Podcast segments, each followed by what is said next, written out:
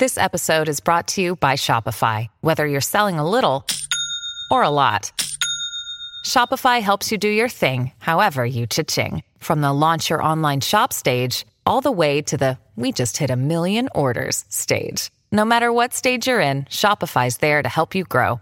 Sign up for a $1 per month trial period at shopify.com slash special offer, all lowercase. That's shopify.com slash special offer.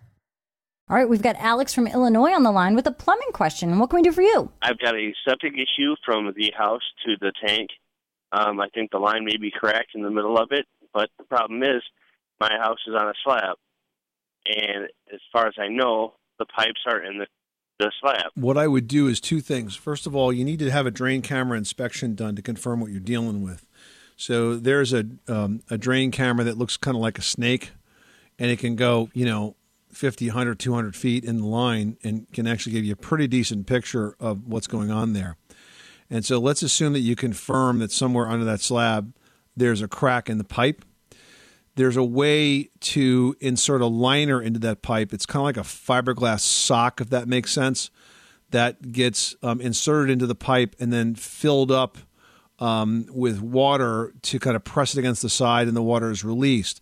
And it basically kind of creates like a pipe inside of a pipe and uses the old pipe as sort of the structure, but it will stop things from kind of permanently getting in there. Sometimes you have a crack in a pipe, like you get roots that form in there that will clog things up and that kind of stuff, where you get a rough edge where waste gets trapped.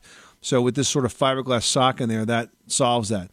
So that's the way you repair a pipe that goes into something critical, like your house or your driveway or around your pool or something of that nature. But those are the two things you need. Now you're going to have to do some work here to figure out, you know, where what what company's best to work with on that.